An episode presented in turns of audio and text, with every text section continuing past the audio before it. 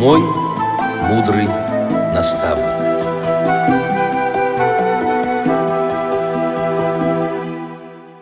Здравствуйте, уважаемые радиослушатели! С вами ведущая Центыма Бойко и звукорежиссер Илья Тураев.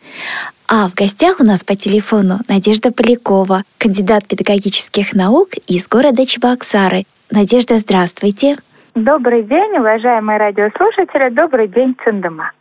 Надежда, сегодня очень-очень хочется поговорить именно о вашей педагогической деятельности, о том, какое вы образование получили именно педагогическое и где вы работаете. Я учитель русского языка и литературы и учитель коррекционных курсов. Получила я педагогическое образование в Чувашском государственном педагогическом университете на факультете русской филологии. Мой педагогический стаж, конечно, еще небольшой, всего лишь в полной, наверное, совокупности лет 9. Да, 9 лет, но все-таки это мой стаж. Ну и ваш возраст, в принципе, большего не позволяет. Я знаю, что вы защитили диссертацию буквально где-то, по-моему, полтора года назад, да, если не ошибаюсь? Да, вы не ошибаетесь. Я полтора года тому назад в Москве, в Московском городском педагогическом университете защитила диссертацию по специальности 13 2003 коррекционная педагогика, а мое направление это именно тифлопедагогика. Я занимаюсь вопросами обучения, воспитания слепых детей. А моя диссертация посвящена именно методике обучения русскому языку слепых детей, слепых подростков. Ну и, конечно, ваш опыт преподавания просто уникален. Расскажите о нем, пожалуйста. Что для вас дети, что для вас русский язык? Ведь очень часто мы с вами, когда вот говорим о педагогах, да, современных педагогах, мы начинаем педагогов оценивать по регалиям, мы смотрим на то, чем обладает этот педагог, мы смотрим на документы, смотрим, какое у него качество обученности, какой у него там средний балл. Как он сумел оформить свой отчет, да, красиво, не да, очень-то. Да, да, мы на это смотрим. А на самом деле показателями педагогического мастерства являются его ученики. И вот тем наша работа учителя и сложна, потому что этот результат мы видим спустя определенное количество лет. Не сразу, не через пять лет. Это где-то через 10-15 лет проявляется. Но еще не так пышно, да, но проявляется. Вот это вот показатель педагогического труда. И вот я, глядя на других незрячих своего региона, да, а, могу сказать, что да, действительно, это была сильная педагогическая школа, потому что действительно есть результат. Потому что грамоты, дипломы, они теряются, они стираются. А ученик, он всегда в своей памяти сохраняет память о своем педагоге. И те навыки, которые он получил в школьные годы, они с ним остаются на всю жизнь. Конечно, конечно. Надежда, а как же вы устроились на работу? Насколько э, я знаю, что последние годы как-то не очень жалуют незрячих учителей в школах. Да, есть такая ситуация, когда незрячим учителям, скажем так, прикрывают дорогу говорят, что незрячие негативно влияют на других детей и не могут полноценно дать и образование, и даже соблюдать дисциплину в классе.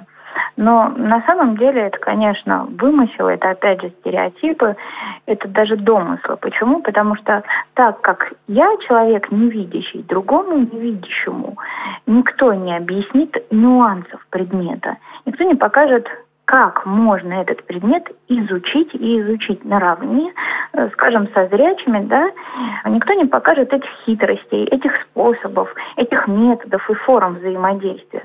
Но сегодня существует такое суждение, что вот если у ребенка нет нарушения интеллекта, то этот ребенок не нуждается ни в специальных формах, ни в специальных методах работы, не требуется специальных программ, по которым мы бы могли обучать педагогов, да, чтобы работали потом уже продуктивно с этими детьми. Это голословно, это неправильно.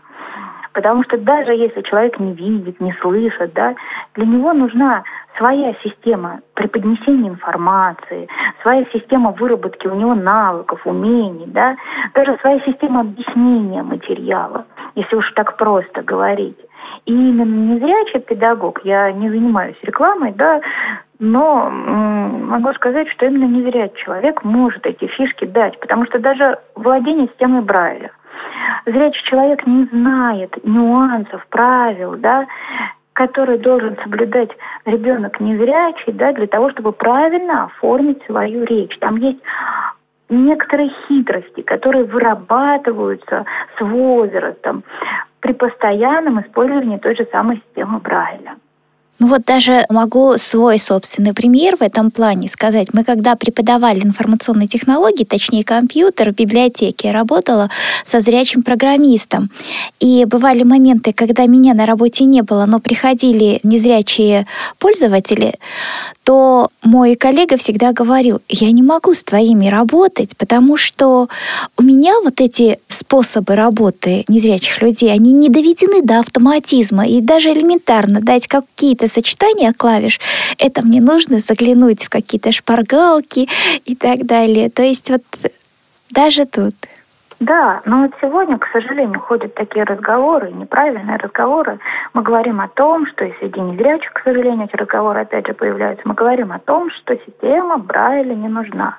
Но почему-то, когда мы говорим об обучении зрячих детей, мы не говорим о том, что ребенка не нужно учить читать, писать, держать ручку. Никто же не говорит, что есть компьютер, ребенок освоит компьютер, и дальше ему ничего не нужно. А здесь уже такие разговоры появляются. Хотя на самом деле, если слепой ребенок не овладеет рельефно-точечной системой, у него элементарных представлений о слове не сложится. Он не увидит этого слова. Слышать это еще недостаточно. Его нужно чувствовать, его нужно видеть. Нужно, чтобы слово в мозгу отпечаталось и графически. Сегодня, к сожалению, среди незрячих растет катастрофическое число тех, у кого орфографические и пунктуационные навыки уходят вниз. Ну, это об этом очень ярко показывают, например, чаты различные, в рассылках, форумах, э, письма незрячих людей. То есть там грамотность, конечно, очень и очень оставляет желать лучшего. Это, это правда обидно, потому что идет вот такая вот система, система девальвации – именно рельефно-точного шрифта. Хотя, наоборот, мы должны говорить о том, что он нужен, он необходим. И каждый учитель, который обучает этих детей, должен владеть системой Брайля. Не просто формально, а он должен ее конкретно знать. Вы знаете, у меня научная работа как раз э, была э, направлена на подготовку учителя к работе в условиях инклюзии.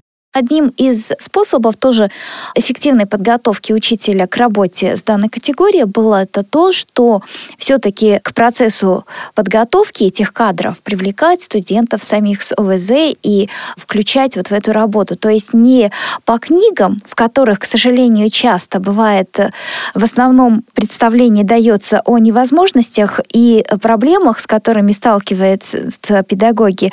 И когда вот все вот в этом ключе идет э, работа, то уже будущий педагог, он как раз вот с таким настроением, что это обуза, это проблема, это головная боль.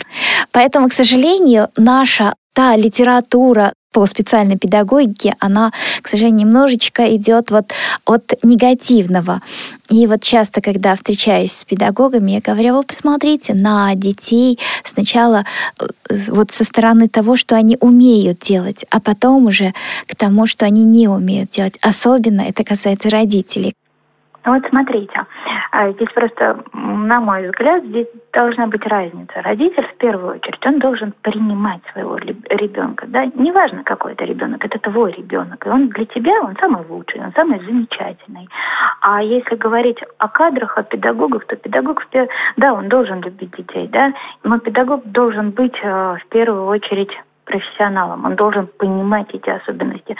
И не с негативной точки зрения, не говорить в первую очередь о том, что этот ребенок не может или что этот ребенок не умеет. Мы для того и существуем, педагоги, чтобы способствовать развитию этого ребенка. И не важно, что он получит.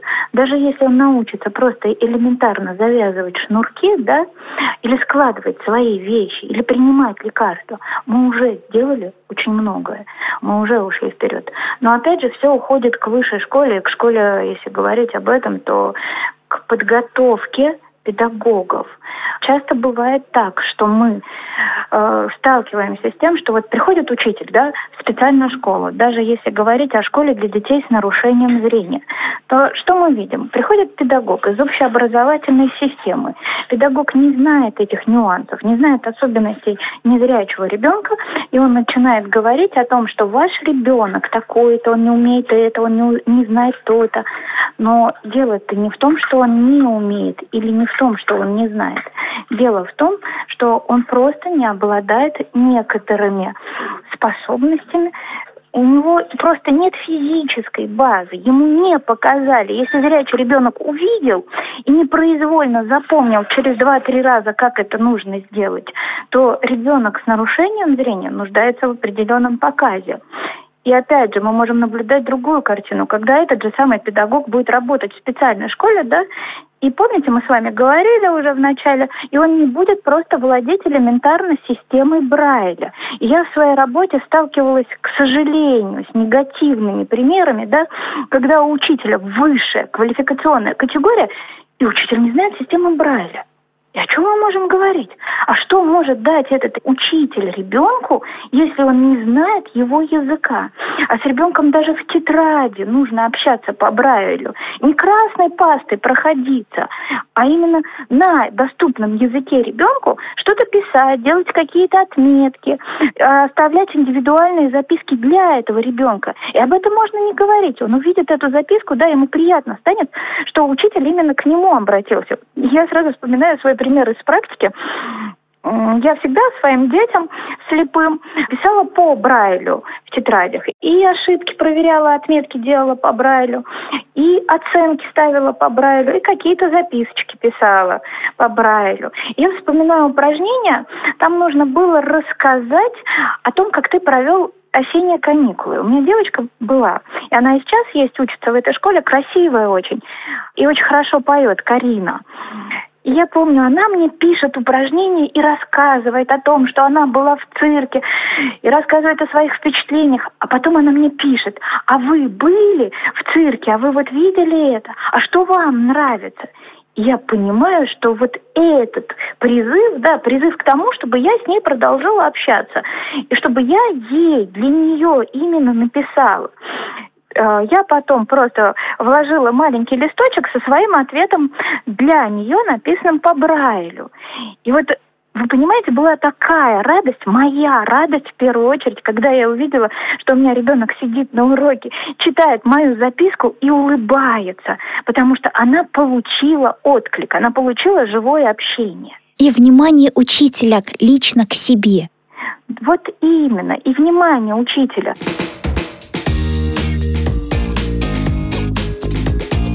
Вы слушаете Радио ВОЗ. Напоминаю, что сегодня с нами по телефону Надежда Полякова, кандидат педагогических наук из города Чебоксары.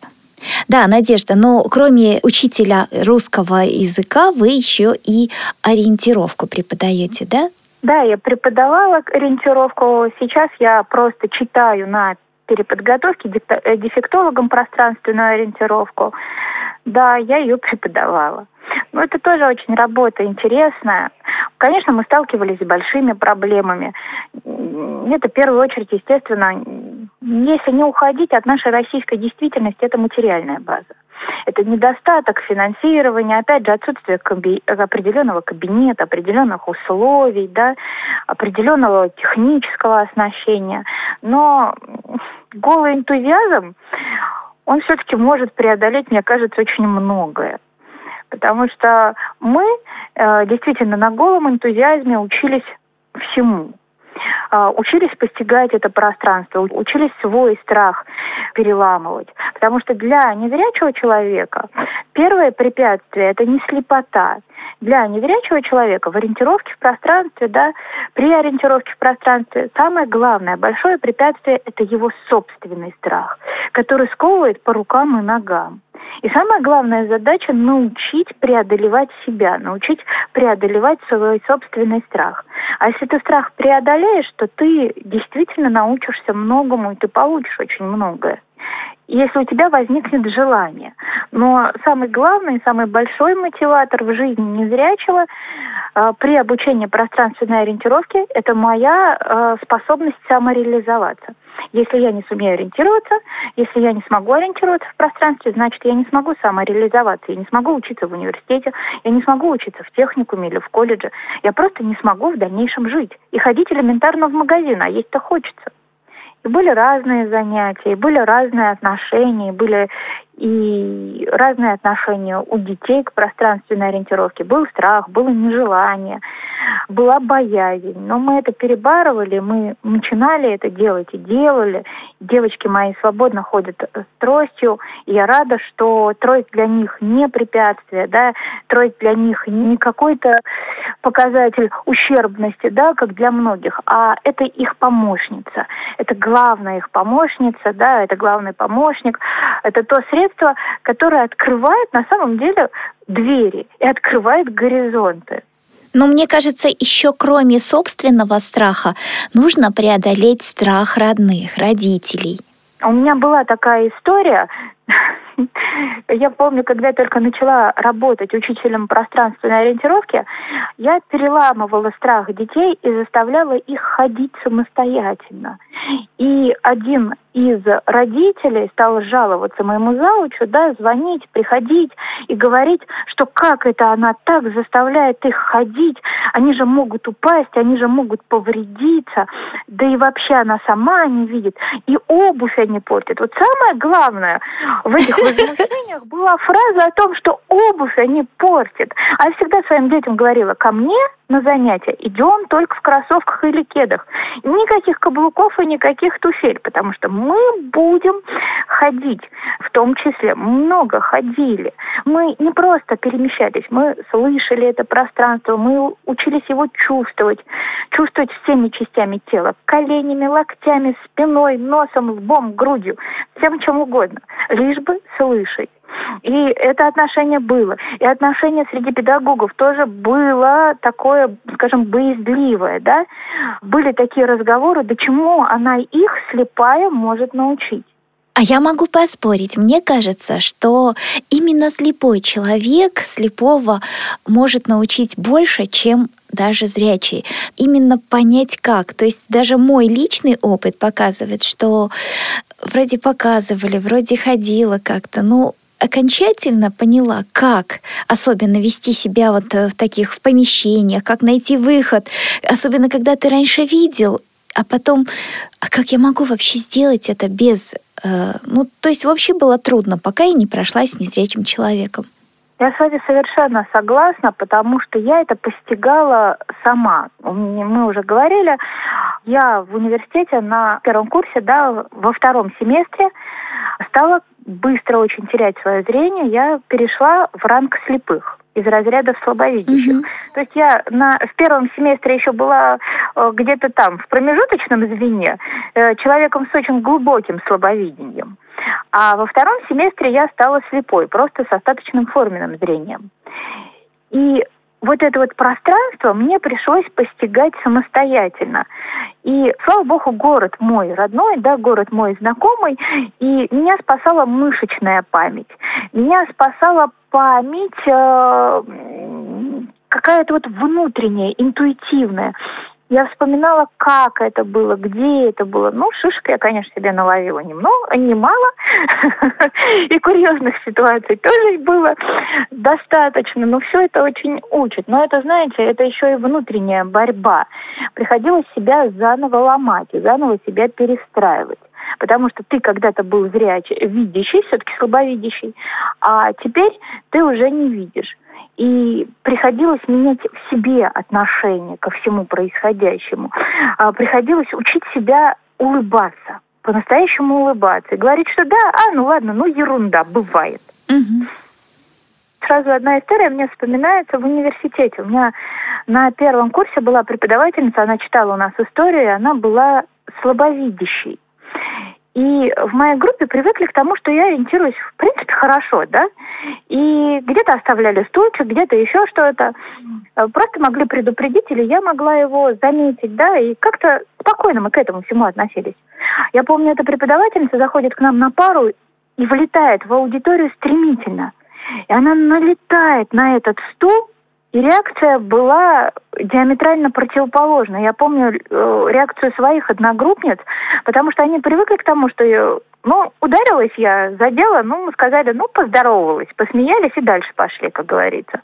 А здесь была диаметрально противоположная реакция, здесь были негативные эмоции, здесь была агрессия, и были обвинения, что как это вы так не сказали, у вас в группе учится слепая, а вы так себя ведете. Uh-huh, uh-huh. И мои девочки были действительно шокированы этим поведением, потому что, в принципе, у них было другое отношение, потому что они видели меня и видели мою реакцию. Ну вот почему говорим о высшей школе, да, у нас очень часто тифлопедагогику, дефектологию преподают в вузах, которые к этому отношения не имеют. Строительные вузы, технические вузы. Или тифлопедагогику читают те люди, которые в этой среде, в этой школе, в этом садике не работали. Мало того, не работали, они не видели их никогда, они только в книжку взяли и начали читать. Такое тоже бывает. Сходить, ну, конечно, сходить на практику или сходить разово на несколько мероприятий в такую школу, это не значит, что ты знаешь этих детей. Эти дети гораздо отличаются от того, что пишут о них в книгах. Это совершенно другие дети. И опять же, начинают руководствоваться какими-то стереотипами, что они в личностном плане имеют какие-то ограничения, да, что у них, э, что они эмоциональные, взрывные, еще чего-то, да, не будем цитировать, в физическом плане. Да, да. Начинают исходить из того, что вот у них познавательная сфера ограничена и прочее, прочее. А вы знаете, вот есть такой проект спектакля «Невидимки».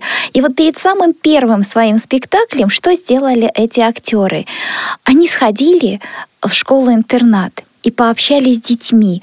И потом они сами честно признавались, что именно этот визит для них был решающим, как будет выглядеть их спектакль, интерактивный спектакль, который смотрится завязанными глазами. То есть они поняли, что это такие же дети. Хотя начиная э, вот этот проект, они не очень представляли, кто такой незрячий ребенок. И только лично пообщавшись, что у них такие же мечты, у них такие же эмоции, это такие же дети. И вот сейчас сейчас этот проект, уже ему 7 лет, по-моему, прекрасно он существует и развивается. Это очень замечательный проект. Извините, я там думала, перебиваю. Да. Просто вот нахлынули эмоции, нахлынули воспоминания. Мы с моими детьми еще тогда, когда я была учителем, участвовали в этом проекте. Мы участвовали в литературной части, мы участвовали в конкурсе. Мои дети писали рассказы. Это было два года тому назад или год. Нет, два, два, два. два. Два. Два, два, два года тому назад. Это было, я вспоминаю, когда это было. Боже, просто очень много чего произошло. И вот мы участвовали в этом проекте. И м- хочу просто сказать о своих детях в первую очередь, о своих детях, да, порадоваться еще раз их успехами. Потому что все мои дети, которые участвовали в этом конкурсе, все четыре человека попали в шорт-лист финалистов. Угу. И вот как раз Диана стала в рамках одной номинации финалисткой. Она стала победительницей. У нее был замечательный рассказ про собаку, с которой она встретилась на другой планете. И вот мне понравился этот проект тем, что они дают возможность детям пофантазировать, помечтать, и при этом свои способности проявить, именно свои литературные способности показать, что у них развита речь, именно письменная речь. Я помню, как мы работали над этими рассказами, я раздала детям брайлевские тетради, я говорю, так, вы пишете по Брайлю. И у меня вопрос в классе, а кто переводить-то будет? Я говорю, сама перепечатаю. Ради бога, только пишите. И когда я начала читать эти рассказы, я поняла, что все, взрослого я выключаю. Учителя русского языка я выключаю, я становлюсь просто секретарем. Я не буду редактировать, делать их искусственными, взрослыми, потому что они сами по себе интересные, интересные своей самобытностью. Зачем? Ну, единственное, я, конечно, подправила э, орфографические ошибки, пунктуационные знаки. Ну как же, я же филолог. И работа по русскому языку, по литературе, русскому языку. А все остальное я оставила так, как оно было у детей, потому что, потому что это их работа, это их способности. И сразу вспоминается, знаете, следующий опыт наш с этими детьми. Мы, наверное, где-то пропагандировали систему Брайля. И вот это было уже в, в прошлом учебном году, в последнем учебном году, когда я работала в школе именно в качестве учителя. У нас был такой большой фестиваль, который проводил Чувашский государственный педагогический университет. Именно фестиваль языков. И мои дети, вот именно эти же дети, да, ну там появилась Карина, то есть из этого же класса представляли систему Брайля в одной из секций. У нас были строгие правила, мы говорили с родителями, что родители не вме... родители были просто в качестве ассистентов, то есть они провожали, приводили, но в работу не вмешивались. И мы разделили доклад на четыре части. То есть дети сначала взрослым, зрячим, да, их детям рассказывали о Брайле, а потом они вооружались своими приборами и шли в аудиторию и учили взрослых зрячих писать по Брайлю. Представляете, какой это для детей был стресс, потому что аудитория незнакомая, мы ее не проходили в заранее, да, мы ее не обходили с ними, потому что все получилось вот так вот то есть пришли, провели, посидели на пленарной части и ушли. Потом они взаимодействовали с этими зрячими. Им нужно было следить за, за друг дружкой, чтобы по два раза не обучать этого человека, да. И э, в конце все это увенчалось именно демонстрацией навыков чтения по системе Брайля. Вот такая вот была большая работа. И здесь я хочу сказать большое спасибо, конечно, универсальным учебным действиям, да, той проблеме, которой я занимаюсь. Потому что целенаправленно я у этих детей уже изначально, когда они пришли ко мне в пятый класс, стала развивать, формировать эти универсальные учебные действия. Познавательные, коммуникативные, личностные, регулятивные. И дети уже этой способности приобретали. И э, имеющийся небольшой хотя бы запас, да, но имеющийся, им и помог выстроить свое, свое взаимодействие со зрячими. И самое главное, что эти дети сделали большое дело. Они, ничего не объясняя, ничего не показывая, специально продемонстрировали другим зрячим, которые раньше с ними никогда не сталкивались, что они такие же дети, что они могут так же работать, как остальные что они могут также э, рассказывать, учить, объяснять, также держаться на публике. А их зрячие сверстники увидели, что да, это нормальные дети, такие же, как они, и с ними можно дружить и нужно дружить. Вот такая вот у нас была работа. Спасибо большое. Это уникальный просто опыт э, такой своеобразной инклюзии, да, получается, вне уже внеурочной. А в заключении нашей передачи ваши пожелания педагогам. Я хотела бы пожелать педагогам оставаться э, самими собой и в первую очередь верить. Верить в то, что вы делаете. Если ты не будешь верить Э, в успех своей работы, да, не будешь верить в продуктивность своей работы, то результата какого-то не получится. В моей жизни есть очень один хороший человек, очень близкий мне человек, который говорит мне очень замечательную фразу. А, эта фраза звучит так «Надя, остановись». И вот тогда, когда мы, педагоги, начинаем себе что-то напридумывать или руководствовать, и мы чувствуем, что мы идем по ложному пути, нам надо, главное, вовремя остановиться. Потому что тифлопедагогика, да, если мы будем применительно к ней, о ней говорить, это очень сложная отрасль, это очень сложная область. Мы идем по лезвию ножа. В общей педагогике, если я ошибусь, я все-таки, как бы это не кощунственно звучало, но я могу исправить ошибки. А в данном случае я ошибок исправить не смогу. И поэтому нужно всегда остановиться, постоять, подумать и избрать новую тактику или пойти, но пойти медленнее. И тогда любое наше слово да, будет полновеснее и будет значительнее. Никогда не нужно убивать в ученике личность человека. Может быть, он не умеет вычислять, пользуясь тригонометрическими какими-то функциями, да? Может, он не отличает существительного от глагола. Но в первую очередь он человек. И это самое главное. Спасибо огромное, Надежда. Желаю вам успехов в педагогической своей деятельности, научной и, конечно же, личного огромного счастья. Спасибо. спасибо вам огромное. Я рада, что вы меня пригласили. Я вам очень благодарна. Напоминаю, что сегодня с вами работали ведущая Центыма Бойко и звукорежиссер Илья Тураев. А в гостях у нас по телефону Надежда Полякова, кандидат педагогических наук из города Чебоксары. Всего доброго, до новых встреч!